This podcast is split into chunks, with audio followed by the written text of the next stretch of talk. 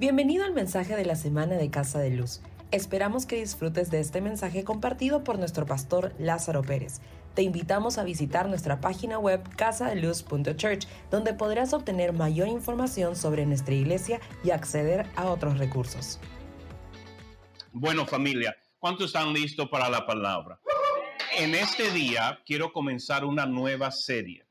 Es una serie que no, no es un mensaje de motivación, que usted va a salir de aquí como que, wow, que me siento tan ligero, el, el pastor me llenó el pecho y la cabeza. Lo último que quiero es llenarle la cabeza. Lo que quiero es transformar lo que usted ya carga en esa cabeza con la con la información de la palabra. Quiero empoderarle, quiero que usted sea libre y a veces hay que recibir mensaje que te hace reflexionar. Mi trabajo no es darle golpes con la palabra, jamás quiero hacer eso, pero la verdad siempre confronta. Yo hoy voy a empezar una serie que he titulado Estoy carcomido. Estoy carcomido. Y el mensaje de hoy lo voy a enfocar en dos cosas, en ofensa y la falta de perdón o no perdonar.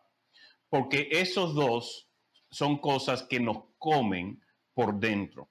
Carcomer significa deteriorar o disminuir algo poco a poco hacia su ruina. Se lo repito, y para los que eh, eh, yo tengo notas que ponemos en las redes y se comparten en el chat, usted la puede bajar, la puede seguir, ahí están los versículos y los puede usar para referencia.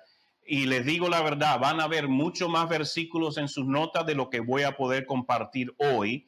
So, úselo para poder usted seguir estudiando la palabra. Socar comer significa deteriorar o disminuir algo poco a poco hacia su ruina. Y algo particular de una madera carcomida es que no se ve que está debilitándose o malogrando hasta que ya es muy tarde. Cuando ya vemos la evidencia de eh, polilla en afuera de la madera, la madera por dentro ya está malograda.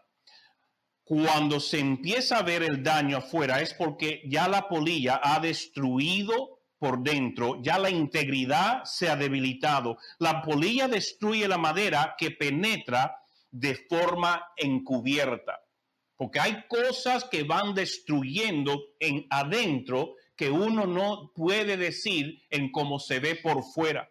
Usted ha escuchado el refrán, no juzgue el libro por la carátula. Ah, es en inglés muy común, lo estoy traduciendo eh, literalmente, pero no podemos eh, juzgar lo que está pasando en la persona, en la vida de la persona o en secreto por lo que podemos ver por fuera. Muchas veces podemos tener una sonrisa por fuera, pero estar gimiendo por dentro, porque mostramos una cosa, pero por dentro estamos siendo carcomido.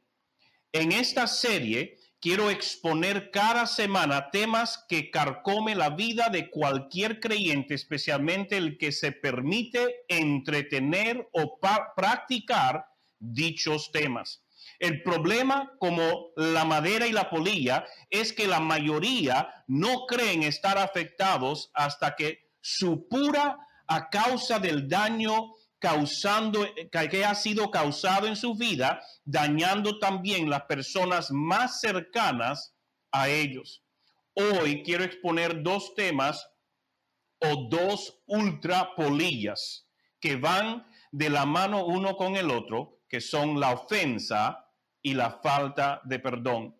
Ofensa en el diccionario Real Academia Española dice humillar o herir el amor propio o la dignidad de alguien o ponerlo en evidencia con palabras o con hechos.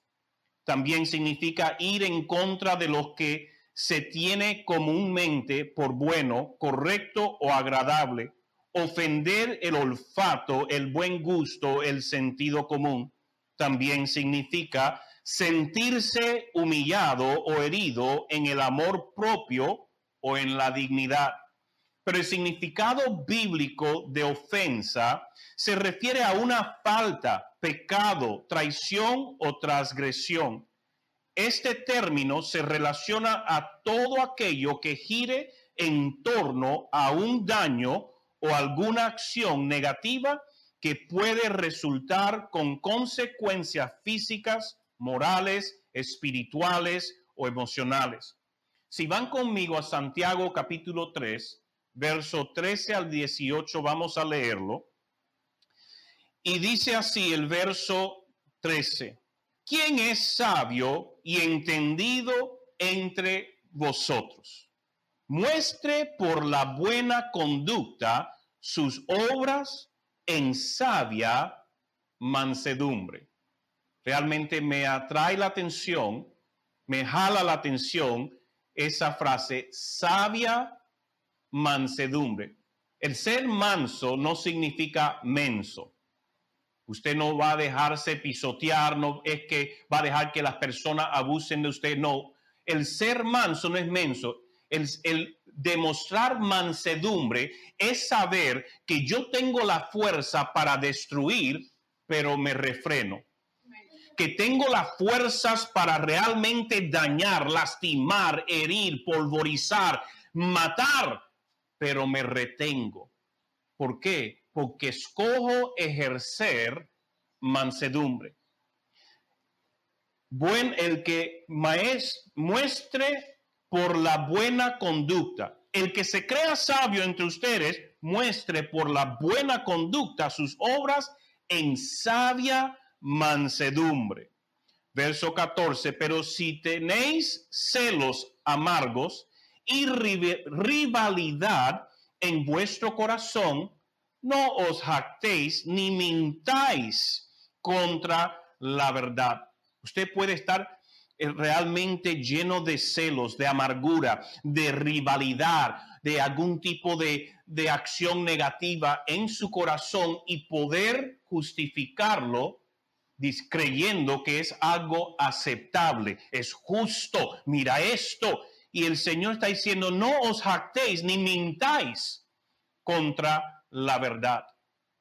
No es esta la sabiduría que desciende de lo alto, sino que es terrenal, animal, diabólica. No lo estoy diciendo yo, lo está diciendo el, el autor, lo dice, es terrenal, es animal, es diabólica. Pues donde hay celos y rivalidad, allí hay perturbación y toda obra perversa. 17. Pero la sabiduría que es de lo alto es primeramente pura, después pacífica, amable, benigna, llena de misericordia y de buenos frutos, sin incertidumbre ni hipocresía. Y el fruto de justicia se, siembra en paz para aquellos que hacen la paz. Qué pasaje tan poderoso para abrir nuestros ojos. Porque como seres humanos muchas veces queremos justificar actos que no representan el corazón de Dios. Porque me hirieron, hiero. Porque me ofendieron, lo, no les perdono. Porque me maltrataron, los quiero eh, acuchillar en, en, dentro de mi cabeza, ya lo maté cinco diferentes formas. Cuando me hacen cosas que no me agradan. Y queremos justificar este sentir, pero ese sentir simplemente revela lo engañado que estamos y lo alejado que estamos de permitir que Dios sea Dios en nuestra vida. Es importante como pastor ayudarles a mantenerse santo delante de Dios, equipándole a identificar y destruir cada intento de Satanás en querer sabotear su enfoque de vivir libre y lleno de amor a Dios y al prójimo. Porque el enemigo es exactamente lo que quiere hacer, es que usted no se sienta amado, que usted no se sienta cubierto por Dios, que usted por las circunstancias se sienta que Dios está lejos de su vida y por ende también no, no muestra amor al prójimo por todo el daño, toda la carga, toda la amargura, todo el resentimiento que tienes puede ser contra otros o hasta con Dios mismo. Porque le culpamos a Dios por cosas que pasan o no pasan en nuestra vida. Entienda algo, Satanás no se te presentará como caricatura con su cuerno, su cola y su trinche y ahí como en la caricatura tú dices, ah, es el diablo y lo echa fuera. Así no se presenta. Él se presenta de formas muy sutil que tiene sentido o razón justificada en su vida, para su vida, pero errada y peligrosa para tu salud. La Biblia se refiere a él como ángel de luz. Por lo tanto, él no se te presentará de tal forma que será fácil de identificar y huir de él. Como hijo de Dios, no quiero que el veneno de una ofensa opaque la habilidad de ver la verdad de Dios ni su perspectiva de las cosas. Cuando cargamos ofensas, perdemos la oportunidad, la habilidad de ver esta vida desde la perspectiva de Dios. Y Dios nos ha sentado en lugares celestiales en Cristo Jesús. Y cuando lo único que vemos son las circunstancias, la pesadez, las cosas malas, todo lo horrible que está pasando en el país y no hay esperanza y nada más que estamos declarando lo que dice las noticias y nosotros repitiendo como personas que no podemos ver más allá de nuestra nariz excepto lo que nos enseñan en las noticias, entonces estamos pensando como gallinas que solo lo que pica de lo que hay en la tierra pero tenemos que ser esos que se remontan y pueden con toda sinceridad ver desde las alturas que Dios sí está obrando. Aunque yo no lo pueda ver, Él está obrando. Y cuando yo estoy sentado con Él en lugares celestiales en Cristo Jesús, yo podré ver las cosas muy diferentes. Como hijos de Dios, es importante limpiarnos de todo el veneno de ofensa para que nuestra perspectiva sea la perspectiva de Dios. Ofensas hoy día posibles sea el enemigo primordial en el cuerpo de Cristo. Ofensa crea amargura, división, aislamiento, cólera, odio, chisme, murmuración y muchas otras cosas que destruyen su vida de adentro hacia afuera. Diga conmigo de adentro hacia afuera. De adentro hacia la ofensa echa raíces muy profundas en la mente y en el corazón. Y sentimos que ya se convierte parte de nuestra vida. Hay personas que han vivido con ofensas de hace 15, 20, 30 años, siguen recordando lo que pasó en ese entonces y hay algo dentro de ellos que está siendo carcomido, que se enciende esa cólera, esa ira, esa falta de perdón, deseando juicio sobre esa persona, personas o situación. Y eso lo que está haciendo es carcomiéndonos. La ofensa echa raíces profundas. Y de esa raíz empiezan a brotar tallitos y de ese tallo crece y empieza a dar fruto, fruto de amargura, fruto de ansiedad, fruto de depresión, fruto de que me lleva a de mar en peor. Y el peor enemigo en este caso ya no es el diablo, sino yo que entretengo, alimento y nutro la ofensa. Lo que uno nutre, crece y da fruto. Y es por eso que debemos rendir nuestro derecho de ser ofendidos. Pastor, ¿cómo así? Si hay personas malas en este mundo, personas injustas, personas que me han hecho daño, personas que han tomado ventaja de mí, personas que me han hecho mal, personas que hablan mal de mí, personas que me han mal representado. Yo sé, a mí también. Y mucho más desde que llegué a Perú. Personas que me han robado tres mil, cinco mil, doce mil soles, que nunca lo han devolvido y fueron de la iglesia, personas que lo han hecho como estafa, con, con diferentes tipos de evidencia y todo era una estafa. Se, se desaparecen de la iglesia y después regresan al año, dos años. Pastor, perdóname. No tengo cómo pagarte, pero necesito estar en la iglesia. Yo les recibo, le abrazo, le amo, porque más valor tiene para mí un alma que soles. Cuando no estamos viendo desde la perspectiva correcta, Yo digo, ¿qué vas a venir aquí a esta iglesia? Hipócrita, tú me has robado, ¿con qué cara me miras? En vez de pagarme, no regresa hasta que no me pague. ¿Dónde está el amor de Dios a esa persona? Pastor, entonces tú eres más menso que manso. No, porque el dinero no es mío. En realidad le robó a Dios a robarme a mí. Porque en buena fe cuando uno da las cosas y lo hace, entonces es por Dios que uno hace las cosas. Hay personas que me han mal representado, personas que se han ido ofendidos de la iglesia y hablan y me rasgan los pellejos en su casa con su familia y después esas palabras llegan a mí. Se van súper ofendidos, al año regresan, pastor, perdóname. Yo estaba mal, perdóname por las cosas que aún dicho. No te preocupes. Le doy un abrazo, bienvenido a casa. Dios nunca nos rechaza. ¿Quién soy yo para rechazar? Yo trato de mostrar el amor de Dios. Soy perfecto en lo mínimo. Hay momentos que tengo que respirar profundo y decir, Señor, muero a mi carne, muero a ese dolor, te lo entrego a ti y escojo perdonar. Nunca crea, el pastor no sabe lo que yo he pasado. No, usted tampoco sabe lo que yo he pasado y por eso trato de compartir para que usted se pueda identificar que si Dios lo hace conmigo, lo puede hacer contigo. Mientras más nos llenamos, llenamos de su verdad y de su presencia, más vamos a poder representarlo, más libre vamos a ser y menos palanca tiene el enemigo en nuestra vida. Por esas palancas muchos de nosotros no podemos salir a flote. Por esas palancas muchos de nosotros no podemos realmente ser bendecidos porque nosotros mismos estamos tan carcomidos que no importa lo que hagamos, no vemos la gracia de Dios sobre nuestra vida es por eso que debemos de rendir nuestro derecho de ser ofendido. ¿Es nuestro derecho? Lo podemos justificar de mil formas. Pero pastor, si tú supieras lo que me hizo, cómo me trató, qué es lo que me hizo, tu derecho. Pero en Cristo debemos de rendirlo.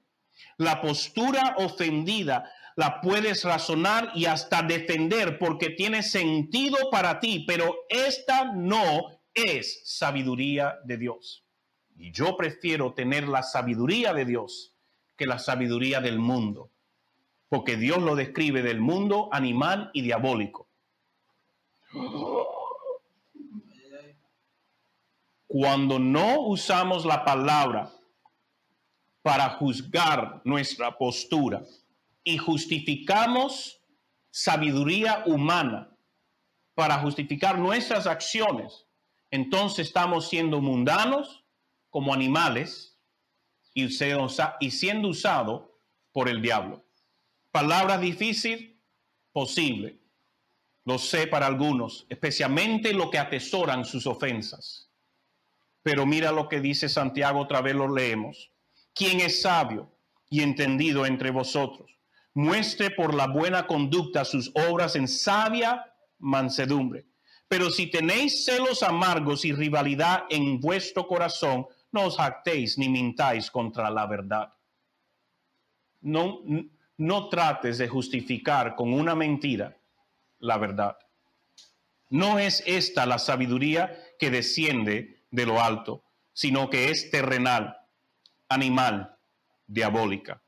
Pues donde hay celos y rivalidad, allí hay perturbación y toda obra perversa. Pero la sabiduría que es de lo alto es primeramente pura, después pacífica, amable, benigna, llena de misericordia y de buenos frutos, sin incertidumbre ni hipocresía. Dios quiere que seamos independientes en nuestra forma de pensar y así poder representarlo a Él en su reino con una mente santificada pero el enemigo quiere tener tu mente atrapada. Por eso el campo de batalla número uno del diablo es tu mente. Por eso hay que santificar la mente, renovar la mente, refrescar la mente con la palabra. Si usted no conoce la palabra, su vida va a estar atada. Por eso le recomendamos los cursos para usted adquirir mayor información, llenarse de mayor información, refrescarse, renovar su mente, como dice la palabra. Santificando nuestros pensamientos, podremos modelar el corazón, la voluntad de Dios y demostrar el cielo aquí en la tierra. Pero no lo podemos hacer con una mente terrenal, solo con una mente santificada. Una imaginación rendida a Dios es una imaginación santificada. Una imaginación santificada es posicionada para visiones y sueños de Dios. Una imaginación santificada se convierte en una postura apta para ver y escuchar de Dios. Romanos 12, 1 Dice, por lo tanto, hermanos, os ruego por la misericordia de Dios, porque presentéis vuestro cuerpo, presentemos vuestro cuerpo como sacrificio vivo, santo, agradable a Dios, que es vuestro verdadero culto. El yo ofrecer mi vida, ofrecer mi cuerpo, como sacrificio vivo es yo renunciar al derecho de yo eh, cargar una ofensa, de yo ser el juez, de yo ser esa persona que va a condenar. Yo renuncio, es sacrificio vivo. No entiendo, me hirieron, pero Padre, tú eres justo. Padre, yo rindo esta circunstancia, estas personas a ti, porque yo quiero que mi mente sea libre. Yo quiero que mi pensamiento, mi imaginación siempre estén desde tu perspectiva. Yo no quiero que nada me robe a mí de poder ver con tus ojos y oír lo que estás diciendo, porque eso es lo que trae vida, eso es lo que trae paz a mí. Si yo solo proceso la ofensa, ¿qué es lo que va a crecer? amargura, va a crecer resentimiento, va a crecer la cólera, va a crecer venganza, va a crecer tantas cosas negativas. Y ahí donde el Señor nos enseña en Santiago, es una falsa verdad, es mentira, no es sabiduría. Es rivalidad, es perturbación de toda y perturbación de toda obra perfecta. Pero mira, dice el 2, no os conforméis a este mundo, sino transformaos por medio de la renovación de vuestro entendimiento, para que comprobéis cuál es la buena voluntad de Dios, agradable y perfecta. Muchos no caminamos en, en esa voluntad agradable, perfecta, buena de Dios, porque no renovamos esto. Mire, no es que las circunstancias tienen que cambiar para que mi vida sea mejor. No, lo primero que debe cambiar es como yo veo la vida. Cuando yo puedo cambiar como yo veo la vida, como yo veo las personas, como yo veo las circunstancias, y yo no puedo no crearme una falsedad, sino yo ver desde la perspectiva de Dios, todo a mi alrededor empieza a cambiar, porque empiezo a ver vida brotar, porque ya no estoy declarando condenación, declarando amargura, supurando todo esto que se ha ido fermentando dentro de mí, robando la salud y la paz. No, yo lo entrego al Señor como sacrificio vivo y digo, Señor, haz tu voluntad, no la mía. Si la mente no fuera importante, no valiera la pena renovarla. La Biblia no diría renuévala pero la Biblia hace mucho énfasis en poder renovar nuestro pensamiento, nuestra mente, nuestro entendimiento y llevarlo más alto en el conocimiento de Dios. Entienda algo, toda su vida simplemente ha sido bombardeado por sabiduría terrenal y la sabiduría terrenal es sabiduría demoníaca. ¿Me están escuchando? No queremos más vivir de acuerdo a sabiduría demoníaca, terrenal o animal. Queremos vivir con una sabiduría celestial, una sabiduría divina, porque Cristo en mí me da todo lo que necesito. Cristo en mí me da todo lo bueno Pero si yo no lo puedo creer y yo estoy lleno de amarguras y ofensa, entonces yo paro que Dios pueda hacer cosas a través de mí para bendecir a los que están a mi alrededor. Lo paro yo. No es culpa de Dios, es culpa de mi habilidad de no ver a Dios, pensar como Dios, hablar como Dios. Yo debo sacrificar y rendir a Dios mi derecho de ser ofendido. Sin eso, seguiremos con la sabiduría del mundo. Arrepentimiento, entienda algo, es volver a conectar con la perspectiva de Dios en cualquier tema. Arrepentimiento es, esta persona me hizo mal, lo mataron, no físicamente. Algunos también. Pero yo me arrepiento y yo digo, Señor, yo quiero tener tu perspectiva. Y la perspectiva de Dios es de que esa persona está vacía de Dios. Y deberíamos tener misericordia, deberíamos tener, deberíamos tener amor, porque hasta nuestro enemigo debemos amar de acuerdo a la Biblia y orar por ellos. La, la sabiduría terrenal quiere justificar el odio, quiere justificar el resentimiento y la ofensa. Y le cuesta creer que yo debo de amar. Le cuesta aceptar que yo debo perdonar. Y ese es como trabaja el enemigo. Te alimenta sabiduría terrenal. No le dejo oportunidad. Desconfía de todo el mundo. Todos están contra ti. Eres un pobre. No, todos te han tomado ventaja. Te han visto la Te llena de toda esta conocimiento animar y te, te carcome porque crees al enemigo y em, eh, crees la mentira y empoderas a Satanás, que es el padre de mentira. Pero si nosotros queremos ser libres, es creer la verdad. La verdad nos hace libre y arrepentimiento es volver a conectar con la perspectiva de Dios en cualquier tema. Cuando yo regreso a la perspectiva de Dios, estoy regresando al original, a lo que Dios me creó, para lo que Dios creó la humanidad originalmente en Adán y Eva. Estamos regresando a esa intención. Cuando queremos tomar venganza, juicio, crítica, todo eso en nuestras manos, estamos trabajando con la sabiduría terrenal.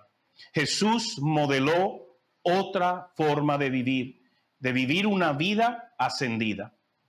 Jesús modeló lo que es vivir en la tierra, pero con perspectiva del cielo. Nosotros estamos llamados a vivir iguales, pero nunca podremos si nos agarramos a las ofensas. ¿Están conmigo? No veo corazoncitos en la pantalla, no fuego, quiero ver algo que están ahí. Amén, amén, amén, amén. Gloria a Dios. Mire, ofensa en la Biblia viene de una palabra en el griego que se pronuncia. Ahora, yo no soy eh, estudiado en el griego.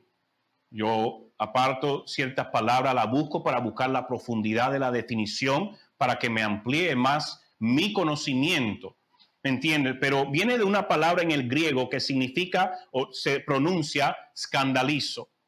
Escandalizo, que es donde viene escándalo que significa poner una piedra de tropiezo o impedimento en el camino sobre el cual otro puede tropezar y caer, tentar a pecar, al pecado, hacer que una persona comience a desconfiar y abandone a alguien en quien debe confiar y obedecer, hacer que se caiga, ofenderme en uno, es decir, ver en otro lo que desaprobé y lo que me impide reconocer su autoridad.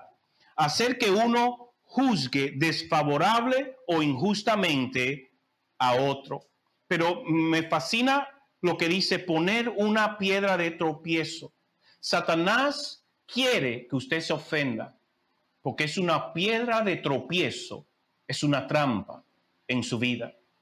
Cualquier ofensa Mire, si yo realmente estoy muerto a la carne, ¿alguna vez usted ha ido a un sepelio? ¿Ha ido a la caja? El muerto le saca un alfiler, lo pincha y brinca. no va a brincar, no va a reaccionar, ni lo va a sentir, porque el muerto no siente dolor. Por lo tanto, cuando alguien me ofende, me pinchó y yo reacciono con la sabiduría del mundo, significa que estoy muy vivo en mi carne y muy muerto en el espíritu. Opacado, cegado espiritualmente, oprimido. Y eso es alimento para el diablo. Ahí viene. Y ahí te está comiendo poco a poco. Porque tú has recibido la ofensa en vez de elevarla al Señor y entregársela. Y es presa fácil. So, poner una piedra de tropiezo, un impedimento en el camino sobre el cual otro puede tropezar, caer. Pero mire, esta palabra escandalizo, la raíz, la palabra raíz de dónde sale escandalizo es scandalon. Scandalon. Digan conmigo escandalón. Que es escándalo, básicamente. Y mira la definición de la palabra raíz. El palo móvil o gatillo de una trampa.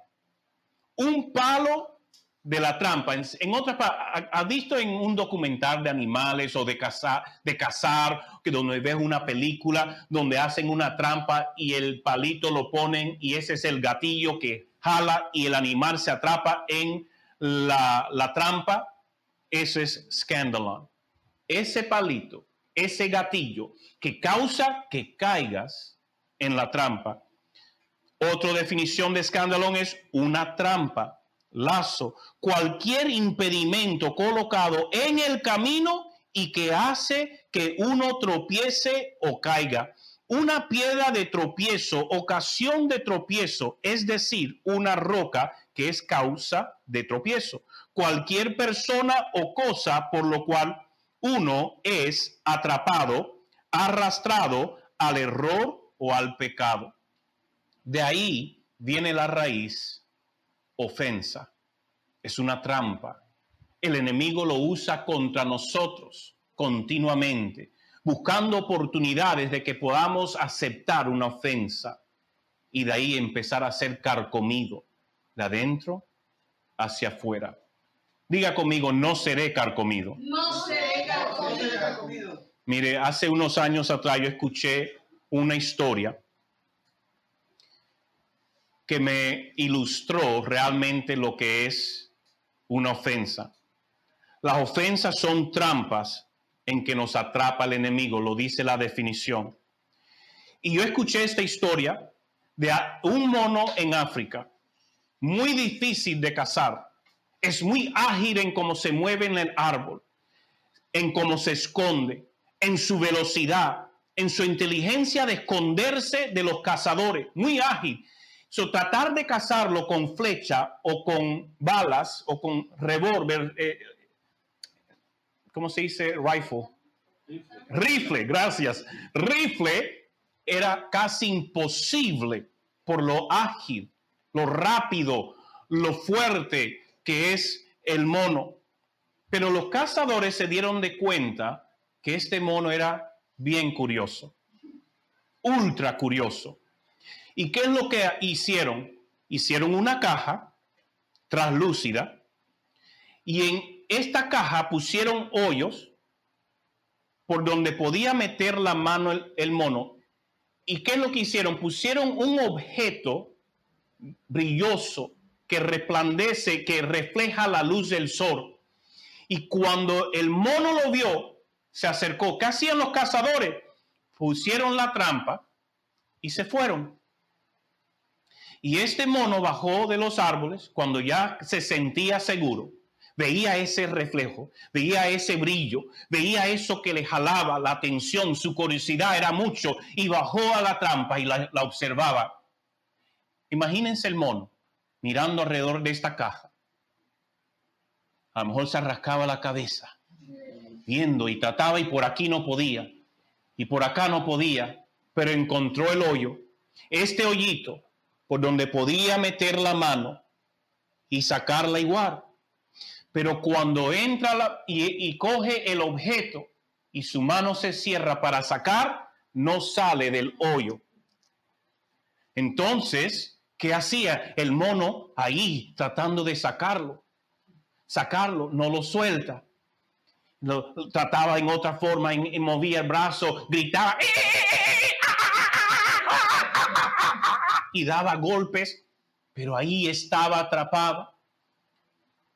No estaba esposado, no estaba atado de una forma que un lazo se le corrió alrededor y los cazadores a la distancia escuchan el ruido, el chillido del mono, el grito del mono y venían carmadito. No se apresuraron, pasaron 10, 15, 20 minutos, el mono seguía peleando por querer él agarrar y tener este objeto brilloso y llegan los cazadores, no tienen que sacar rifle, no sacan la flecha, se van acercando, el mono ahora ve los cazadores, se pone más ansioso todavía, grita más, está tratando de sacar el objeto, los cazadores siguen caminando como si nada hacia él, el mono se sigue poniendo más ansioso porque sabe que le viene la muerte arriba, pero no suelta el objeto brilloso porque se convirtió algo precioso. Él creía, ya esto es mío, estoy aquí, esto es mío, no lo puedo soltar porque es mío. Si simplemente hubiera soltado el objeto, podía haber sacado la mano. Pero por no soltarlo, los cazadores llegaron no con rifle, no con cuchillos, no con, eh, eh, con flechas, con un simple palo. Dan un palo en la cabeza al mono y el mono cae redondo. Nadie lo ató, él se ató por no querer soltar lo que le era brilloso en sus ojos, lo que le llamaba la atención, lo que vino a él a atesorar.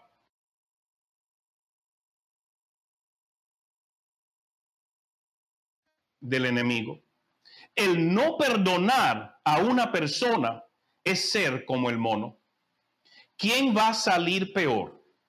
La persona que va a salir peor de esta situación no es el que te ofendió, eres tú. Porque así como los cazadores sin ningún temor y ningún esfuerzo llegaron al mono y ¡pa! lo mataron, mientras más usted se agarra la ofensa, más esa polilla le está comiendo por dentro, hasta que muy pronto posible usted colapse, niegue a Dios se dé la huerta, abandone la iglesia y eventualmente usted se aparta completo de Dios por no querer soltar la ofensa. Porque puede ser aún ofensa contra alguien en la iglesia o un suceso o cosas en el mundo donde usted hasta empieza a cuestionar a Dios y crea una ofensa contra Dios, la persona y todo el mundo. Si usted no lo suelta, usted va a quedar muerto, como el mono por tu culpa de no soltarlo. Porque se va a acordar un día de esta conversación que estamos teniendo, que usted es responsable de caminar en la libertad que Cristo le ha dado. Y el usted agarrarse a una ofensa y escoger no perdonar, usted posible es tan tonto como el mono que se dejó matar. El enemigo hará contigo lo que a él le da la gana porque usted agarrarse a la ofensa es abrir su vida a lo que el enemigo quiera hacer. Ofensas, falta de perdón, abre puertas a Satanás. Sigamos. Satanás vendrá a, a darte palo y le das acceso a poder matarte como presa fácil. No seas como el mono de terco. Suelta el palo. Digan conmigo, suelta el palo. Suelta el palo. Díganlo conmigo otra vez. Suelta el palo. Suelta el palo. Pónganmelo ahí en el chat. Suelto el palo. Colosenses 3:13 dice, soportaos unos a otros y perdonaos unos a otros. Si alguno tiene queja contra otro, de la manera que Cristo perdonó, así también hacerlo vosotros. Mire, el usted perdonar a alguien que lo ofendido no significa que usted le da acceso a ofenderle otra vez. Usted pone parámetros, usted pone lecciones, pero usted ahora escoge rendir su derecho de estar ofendido. Usted escoge su derecho de traer juicio sobre esa persona donde quiere que le pase lo mismo peor o hasta que muera. Pastor, yo nunca he querido que nadie muera. Si lo odia, ya lo mataste en tu corazón. Ofensas nos carcomen. Es como la, poli, la super mega polilla, que hasta el hierro se, se come. Una, una híbrido, madera hierro. Huyen que el día que ocurra eso, ¿ah? Lucas 23, 34 dice Jesús, Padre, perdónalos, porque no saben lo que hacen. Jesús pudo perdonar aún a los que lo estaban crucificando. ¿Por qué? Porque tenía una perspectiva elevada de lo que él estaba haciendo iba a ser de beneficio para todo el mundo. Y no importa que ellos lo hayan crucificado o no hayan entendido, porque toda la humanidad ha llegado salvación para el que cree, para el que le acepta, para el que le recibe, para el que vive conforme a su palabra. Santiago 5:16 dice, confesad vuestras ofensas unos a otros y orar unos por otros para que seáis sanados. Si usted no suelta la ofensa, se está carcomiendo. Pero si usted la suelta, usted perdona, la Biblia dice que será sano. No es como la polilla que come la madera y la madera que se comió ya está, se destruyó. No, el Espíritu Santo es tan magnífico que todo lo que hemos permitido que la polilla de ofensa y falta de perdón esté comiendo dentro de nosotros, si perdonamos, si nos arrepentimos, Espíritu Santo viene como bálsamo que sana, que vuelve a restaurar, que vuelve a levantar y empoderar. ¿Están conmigo? Esto está bueno. Lucas 6:37 dice, no juzguéis y no seréis juzgados. No condenéis y no seréis condenados. Perdonad y seréis perdonado. No podemos hacer esto en nuestras fuerzas. Por eso debemos ir más alto. Jesús lo modeló. Es nuestra responsabilidad ir en pos de esa postura. Efesios 4:29 nos dice, ninguna palabra corrompida salga de vuestra boca, sino que sino la que sea buena para la necesaria edificación a fin de dar gracias a los oyentes y no entristezcáis al Espíritu Santo de Dios, con el cual fuiste sellado para el día de la redención. Quítense de vosotros toda amargura, enojo, ira, gritería, maledicencia y toda malicia antes ser bondadosos unos con otros, misericordiosos, perdonados unos a otros, como Dios también os perdonó a vosotros en Cristo. Si nosotros hemos sido perdonados sin merecerlo, ¿cuánto más debemos de, perdonar a los que nos ofenden?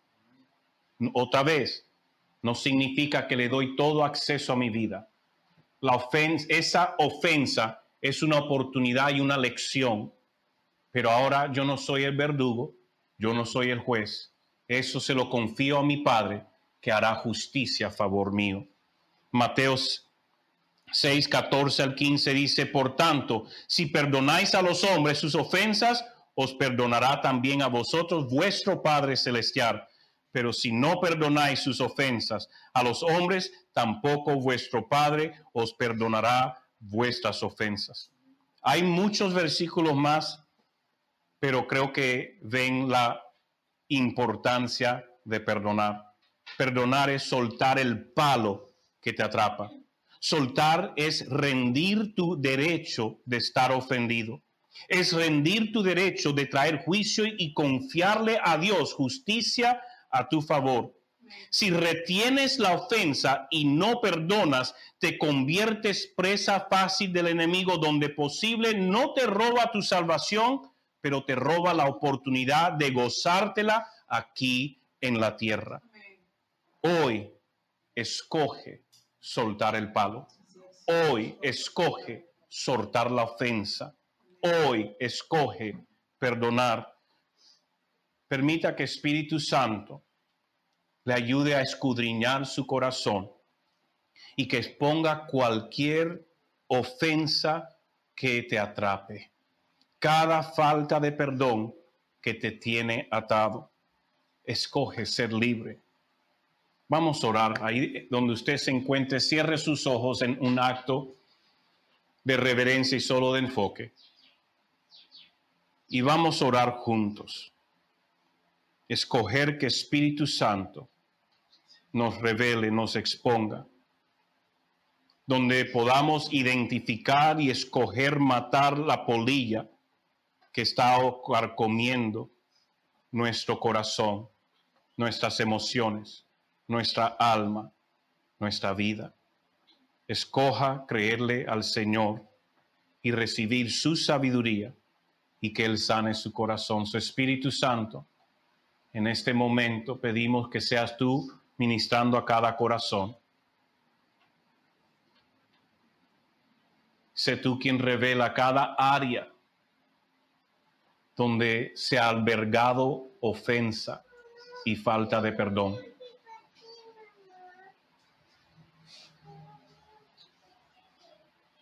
Revela, expón toda mentira del diablo, cada puerta que tenga abierta a nuestra vida por la falta de perdón y albergar ofensas. Y que hoy cada uno escoja ser libre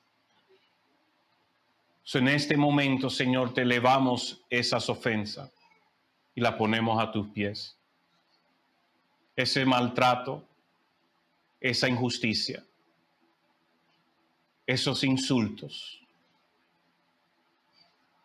esa situación, esa experiencia,